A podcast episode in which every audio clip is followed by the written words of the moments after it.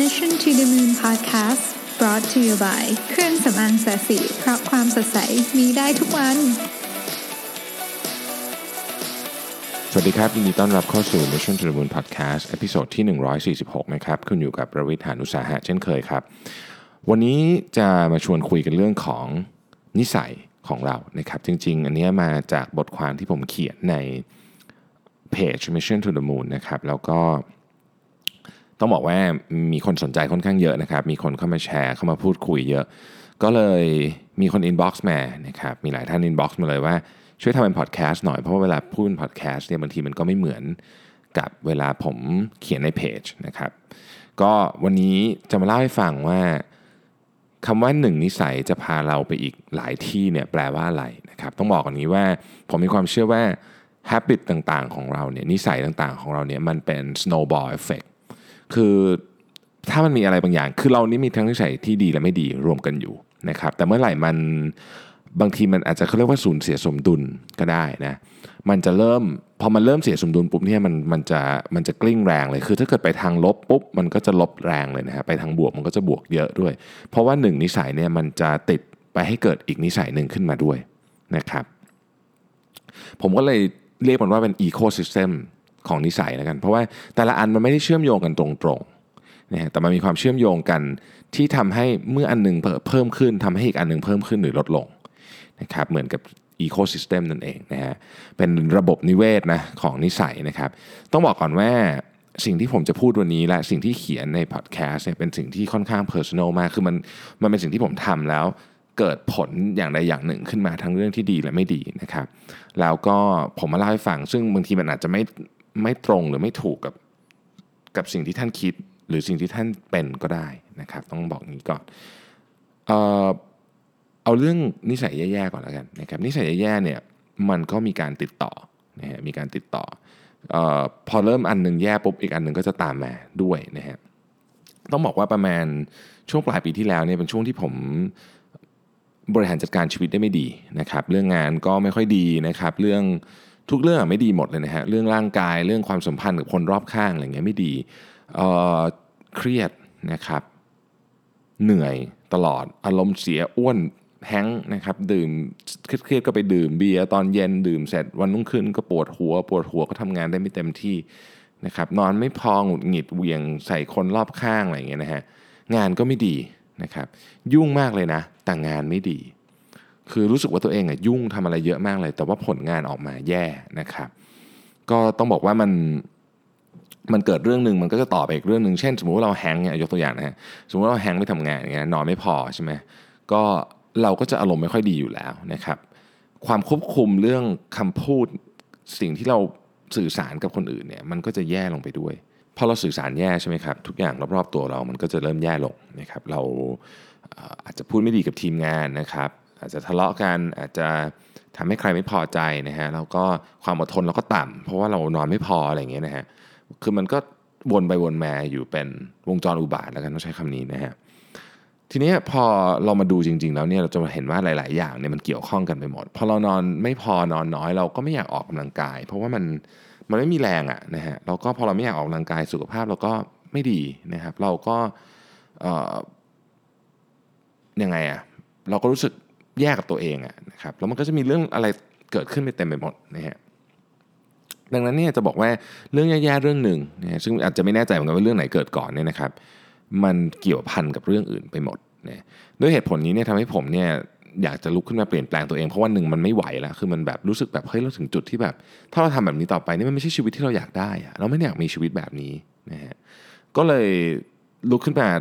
เปลี่ยนแปลงตัวเองนะครับ ก็ ต้องบอกว่าผมผมเริ่มต้นไม่ได้มีอะไรยากฮะผมเริ่มต้นทำทีละอย่าง ลองทีละอย่าง เพราะว่าตอนแรกเนี่ยมันผมคิดจะทำแบบเปลี่ยนตัวเองใหม่หมดเลยนะจะตื่นเช้าจะมาวิ่งจะกินอาหารดีๆจะอะไรเงี้ยนะครับ ปรากฏว่าพอทำทุกอย่างพร้อมกันหมดอะมันทำไม่ได้สักอย่าง เพราะว่ามันเยอะเกินไปนะฮะมันเยอะเกินไปการเปลี่ยนนิสัยทุกอย่างของเราเนี่ยนะครับ มันไม่ไหวไงนะฮะก็ผมเลยลองทำทีละอย่างนะครับ เริ่มต้นจากสัญญาตัวเองก่อนว่า จะตื่นตีห้าให้ได้นะฮะทุกวันนะเสร็จแล้วตื่นแล้วเนี่ยก็พอมันตื่นที่ห้าครับมันไม่มีอะไรทำถูกไหมฮะก็เลยไปวิ่งนะครับคือไอ้ตื่นตีห้ากับวิ่งเนี่ยเป็นคู่แรกเลยที่มาด้วยกันก่อนนะครับก็สัญญากับตัวเองไว้ว่าเฮ้ยจะวิ่งให้ได้สักห้าวันต่อสัปดาห์วิ่งกิโลเดียวก็ได้นะฮะวันแรกที่ผมไปวิ่งเนี่ยผมก็วิ่งได้ 3 โลช้ามากด้วยนะฮะแล้วเหนื่อยสุดๆเลยนะครับต้องบอกอย่างนี้นะฮะแต่ว่าขอให้ได้วิ่งอะไม่เป็นไรนะครับ แล้วก็ ก็ทำแบบนี้ไปเรื่อยครับช่วงแรกก็ไม่ค่อยมีอะไรเปลี่ยนแปลงมากนะก็คือสิ่งเดียวที่เปลี่ยนแปลงก็คือเราเราตื่นเช้าแล้วก็มาวิ่งแค่นี้นะครับ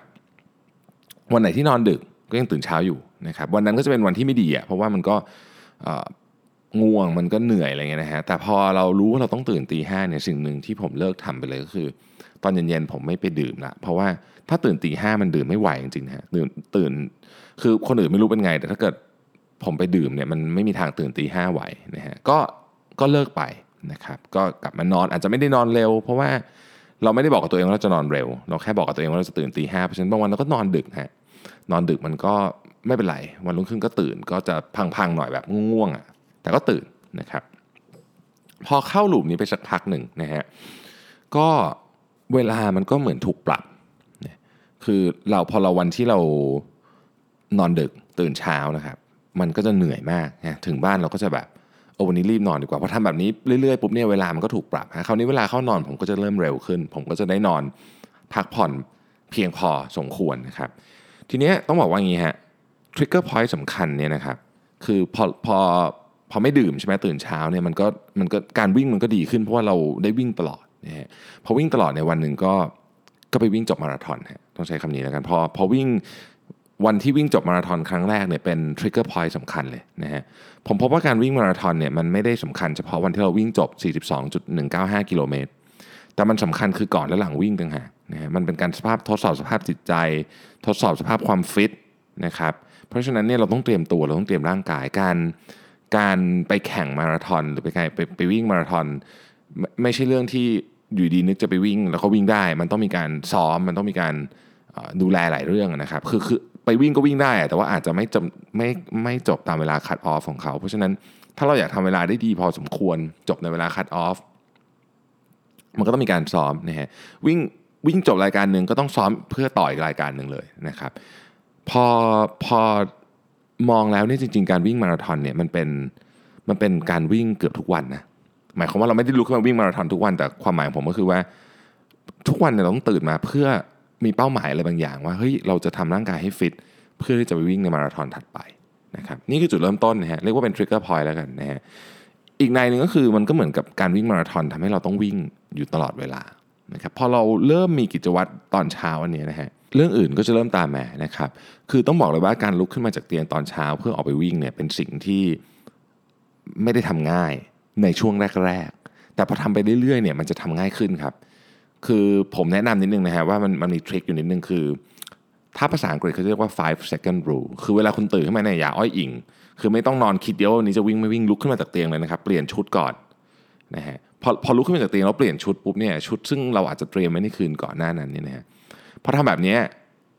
มันจะวิ่งได้ฮะแต่ถ้าเกิดเรานอนคิดอยู่บนเตียง หลังจากกดปุ่ม snooze ไปแล้ว 3 ครั้งว่าฉันจะไปไหนจะลุกขึ้นมาวิ่งหรือจะนอนต่อดีส่วนใหญ่เราเลือกนอนต่อทั้งนั้นแหละเพราะว่า will power ของเราในตอนที่เราตื่นนอนนะครับก่อนที่เราจะลุกขึ้นมาอาบน้ำแปรงฟันอะไรเนี่ยมันน้อยมาก ขณะที่เรานอนอยู่บนเตียงหลับตานั่นนะฮะมันง่ายมากที่จะกลับไปนอนต่อ ดังนั้นถ้าเกิดเราปรับเปลี่ยนนิสัยนี้ได้นะครับ เราก็จะรู้สึกว่าเฮ้ยทุกวันเนี่ยมันเป็นกิจวัตรของเราแล้วไม่ต้องคิดอะไรเยอะตื่นมาเราก็เปลี่ยนชุดไปวิ่งนะครับเปลี่ยนชุดไปออกกำลังกายไปฟิตเนสอะไรก็ว่ากันไปนะฮะพอพอทำเรื่องนี้ได้ติดต่อกันไปสักพักหนึ่งนะครับตื่นเช้ามาวิ่ง ตื่นเช้ามาวิ่งเนี่ย เราก็เริ่มรู้สึกว่าเฮ้ยเรามีแรงจะไปทำอย่างอื่น ต่อ ทีนี้ถามว่าอยากทำอะไรต่อเนี่ยผมก็ไปขอ feedback จากคนรอบตัวทั้งคนที่บ้านและที่ทำงานนะฮะแล้วก็พบว่าเฮ้ยจริงๆตัวเองเนี่ยมีนิสัยที่แย่ๆเยอะมากเลย เช่น ถ้าบางบางทีถ้าเกิดอารมณ์ไม่ดีก็จะเหวี่ยงมากเนี่ยนะครับ แล้วก็บางทีก็ไม่มี empathy ชอบอธิบายงานแบบกำกวม บางคนก็บอกว่าผมเป็นคนโมโหหิวซึ่งจริงนะฮะแล้วก็รู้สึกว่า เวลาที่ให้กับครอบครัวก็น้อยบางช่วงนะครับ ก็มีอะไรแย่ๆเต็มไปหมดเลยเนี่ยซึ่งผมรู้สึกว่า พอเรารู้ตัวเรื่องพวกนี้ว่าเรามีนิสัยที่แย่เนี่ยเราเนื่องจากว่าเราตอนตอนนี้สิ่งหนึ่งที่เราทำได้ดีก็คือตื่นเช้ามาวิ่งใช่ไหมเราก็พยายามปรับเรื่องอื่นต่อไปนะครับต้องบอกว่าสิ่งที่ผมพูดมาทั้งหมดเมื่อกี้เรื่องของอารมณ์เรื่องของอะไรพวกนี้เนี่ยนะครับ มันขึ้นอยู่กับสิ่งหนึ่งที่เราเรียกว่าการอยู่กับปัจจุบันนะซึ่งอันเนี้ยเป็นเรื่องที่ไม่ไม่ง่ายนะครับ คือ การที่จะอยู่กับปัจจุบันได้เนี่ยมันมันต้องมีการฝึกเหมือนกันนะฮะผมก็ค่อยฝึกครับ แต่ว่าเนื่องจากว่าเราค่อนข้างเอ่อเรียกว่าพอใจกับตัวเองระดับหนึ่งที่เราตื่นมาวิ่งได้เนี่ยนะฮะเราก็เลยเรื่องเรารู้สึกเรื่องนี้ก็ก็ไม่น่าจะยากเกินไปนะครับ จริงๆต้องบอกว่ามันก็ไม่ง่ายนะฮะผมก็เริ่มทำสมาธิเริ่มคือการทำสมาธิวันหนึ่ง20 นาทีเนี่ยมันมันมันช่วยแค่เป็นเหมือนกับ guidance system เฉยๆอะแต่ระหว่างวันคุณต้อง คุณต้องรู้สึกตัวอยู่ตลอดเวลาด้วยซึ่งนนี้ไม่ง่ายนะครับอันนี้ไม่ง่ายปัจจุบันนี้ก็ยังทำอยู่ แต่พอผมเริ่มกรุ๊ปปิ้งเห็นแล้วว่าเฮ้ยปัญหาเนี่ยมันมันเป็นเพราะว่าเราไม่มีสติกับเรื่องที่เราทำไม่ไม่มีสติกับคำพูดของเรา เราก็เลยพูดสิ่งที่เราไม่ควรพูดออกไปนะครับเราไม่มีสติกับการรับรู้ความรู้สึกของคนรอบข้าง เราก็เลยไม่มีเอมพัตตีนะครับอะไรแบบนี้เป็นต้นนะฮะก็ต้องบอกว่ามันก็ถูกค่อยๆถูกปรับขึ้นทีละนิดแต่ก็มันก็ไม่ได้หายไปหมดนะครับ มันก็คือผมก็ยังมีนิสัยแย่ๆแต่ไม่หมดเพียงแต่ว่า ผมขอฟีดแบ็จากคนรอบข้างคนรอบข้างก็บอกว่าเฮ้ยมันดีขึ้นเนี่ยคืออย่างน้อยเราก็ไม่ได้คิดไปเองว่าเราเนี่ยเริ่มสามารถอยู่กับปัจจุบันได้มากขึ้น เราก็ทำให้เราเนี่ยมีความสัมพันธ์กับบุคคลรอบข้างที่ดีขึ้น ปัจจุบันนี้อย่างอย่างช่วงนี้ผมก็พยายามทำอะไรอีกอย่างหนึ่งนะครับ คือ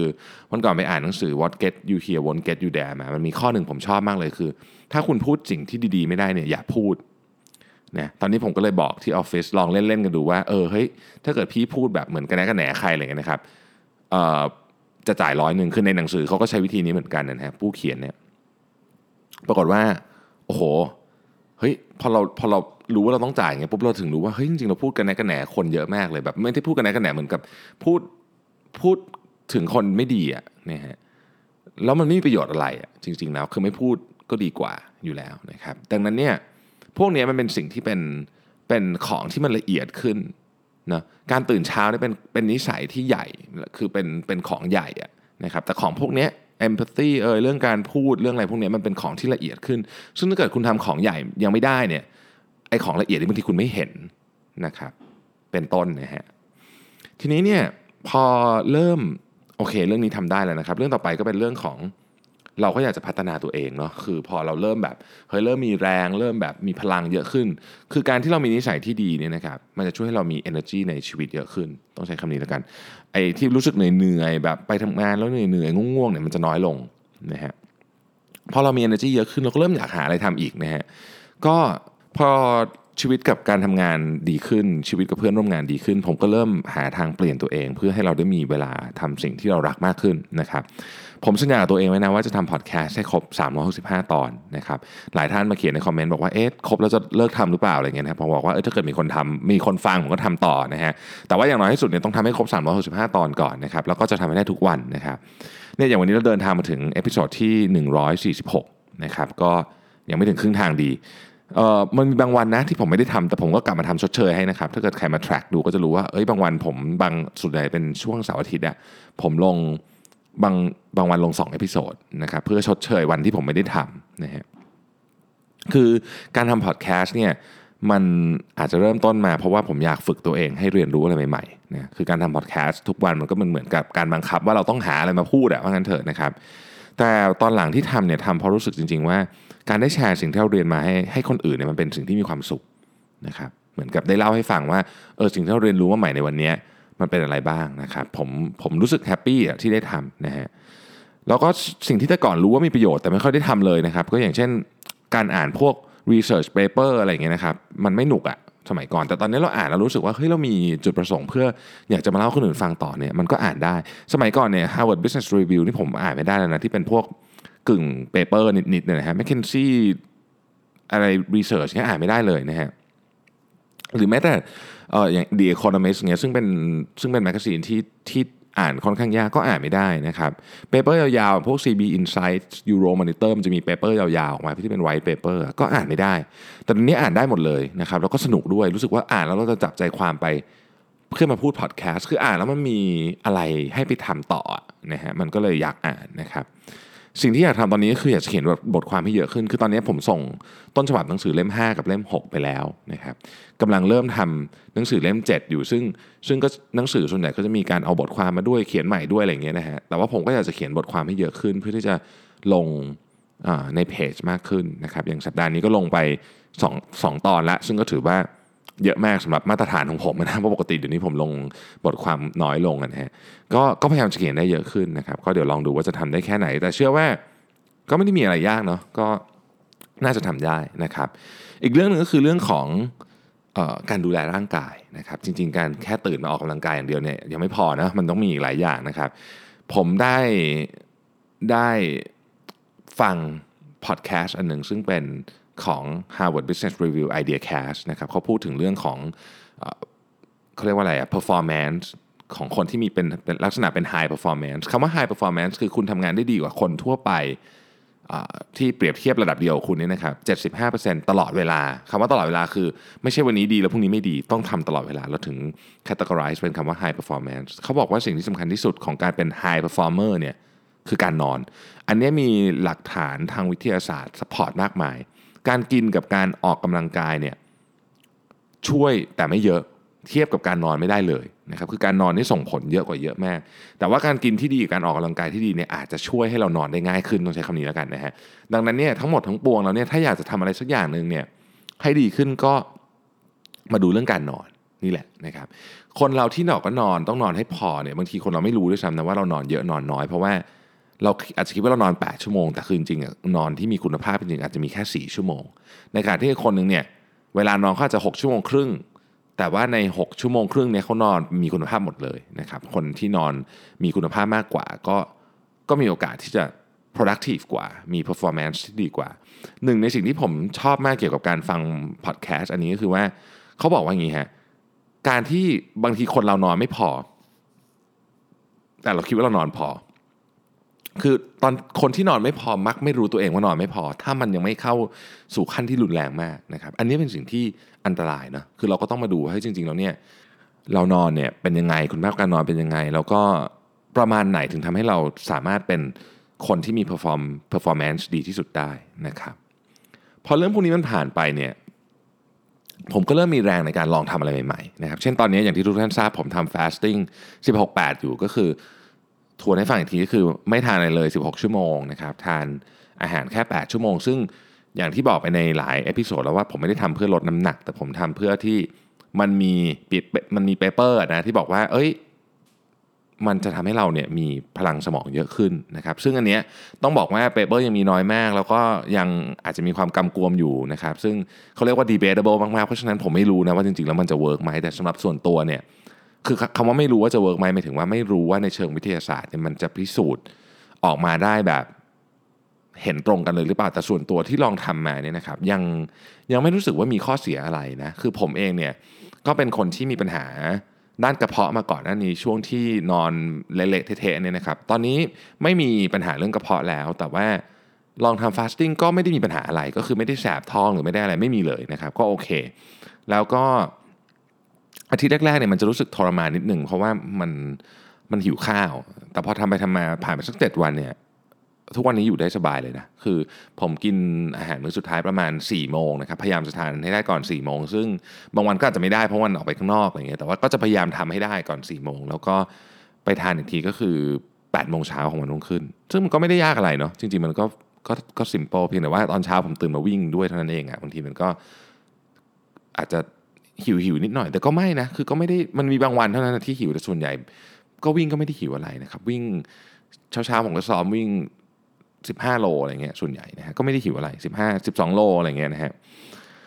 เอ่อแต่ว่าช่วงที่ใกล้มาราธอนก็ว่าจะเว้น คืออันนี้ก็ไม่ต้องทำตลอด ก็คือหมายถึงว่าช่วงไหนที่เรารู้สึกว่าเฮ้ยเราต้องซ้อมหนักขึ้น ใกล้ๆมาราธอนเนี่ยมันจะวิ่งค่อนข้างหนัก เพราะฉะนั้นมันก็อาจจะต้องเว้นนะครับเอ่ออีกเรื่องเรื่องของ fasting เนี่ยต้องพูดนิดนึงว่ามัน มันอาจจะไม่เหมาะสำหรับทุกคนนะแล้วผมก็ไม่แน่ใจด้วยซ้ำว่าจริงๆแล้วเนี่ยมันจะได้ผลอย่างอย่างที่เราอยากให้มันเป็นหรือเปล่า แต่ส่วนตัวเนี่ยรู้สึกว่ามันไม่ได้อันตรายอะไรคือความเสี่ยงมันไม่ได้มีอะไรเยอะนะครับแล้วเพราะว่ามีคนที่ใช้ชีวิตแบบนี้ ก็ไม่น้อยนะหมายถึงว่าทานอาหารแค่ในช่วงเวลาแคบๆอย่างเงี้ยแปดชั่วโมงต่อวันเนี่ยก็ก็มีอยู่มีมีคนที่ใช้ชีวิตแบบนี้อยู่ แล้วก็ ก็ไม่รู้สึกว่ามันจะมีความเสี่ยงอะไรเยอะ ก็เลยอยากลองนะครับแต่ต้องบอกว่าใครที่อยากจะลองด้วยเนี่ยขอให้ไปศึกษาก่อนนะครับว่าเหมาะกับคุณไหมแล้วถ้าเกิดคุณทำแล้วรู้สึกว่ามัน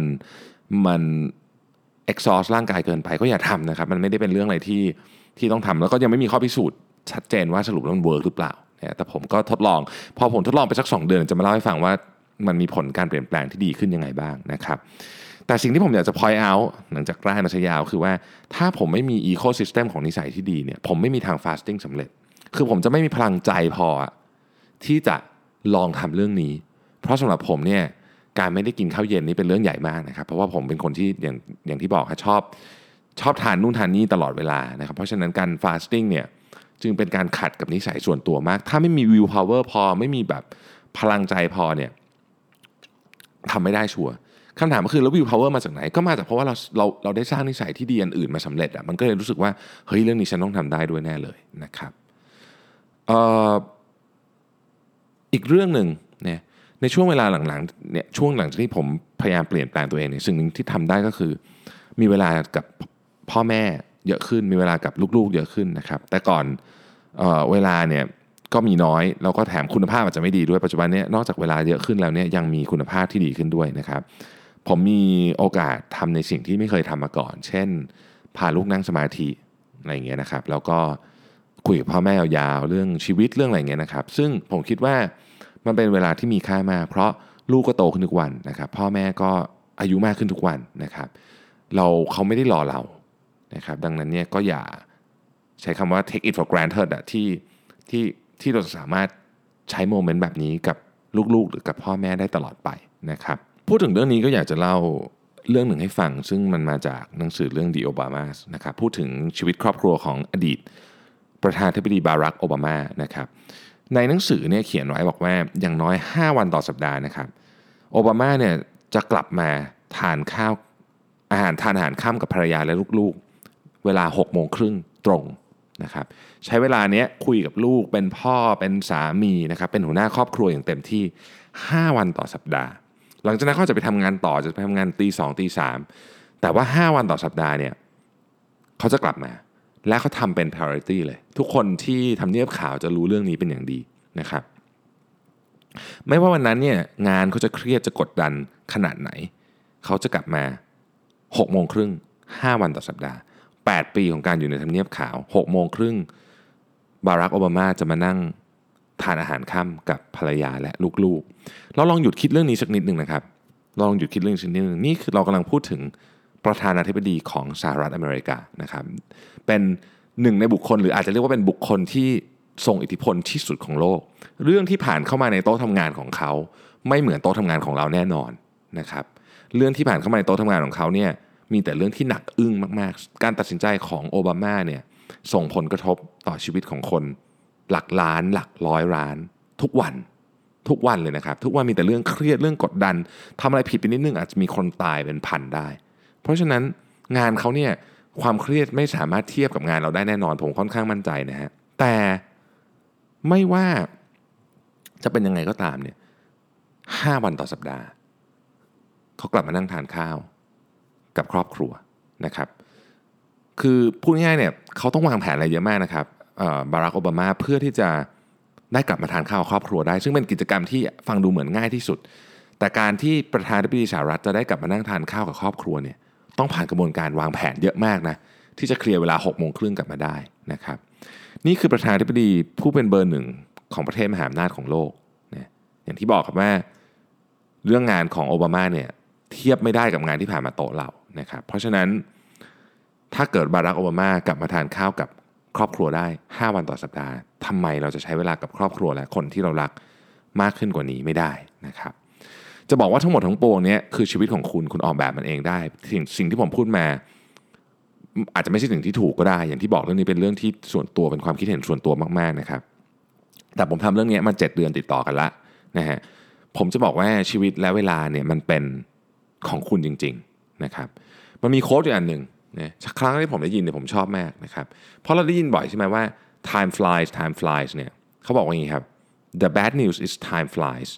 the good news is you are the pilot เวลามันผ่านไปเร็วมากก็จริง แต่คุณเนี่ยเป็นคนควบคุมมัน เพราะฉะนั้นนิสัยทั้งหมดของคุณเนี่ยนะครับจะเป็นตัวกำหนดว่าเวลาที่คุณใช้อยู่บนโลกเนี่ยมันมีคุณค่ามากแค่ไหน 24 ชั่วโมงของคุณ จะมีคุณค่ามากแค่ไหน คุณออกแบบเองได้นะครับ วันนี้ขอบคุณมากที่ติดตาม Mission to the Moon Podcast นะครับเราก็หวังว่าเนื้อหาสาระของ Mission to the Moon เนี่ยจะมีประโยชน์กับทุกท่านนะครับเหมือนเดิมครับ ใครมีเรื่องอะไรสนใจอยากสอบถาม inbox เข้ามาได้นะครับ ผมจะพยายามตอบให้ บางอันผมก็ตอบให้ใน inbox เลยนะครับ แต่ว่าถ้าอันไหนมีประโยชน์เนี่ยผมก็จะยกมาเป็น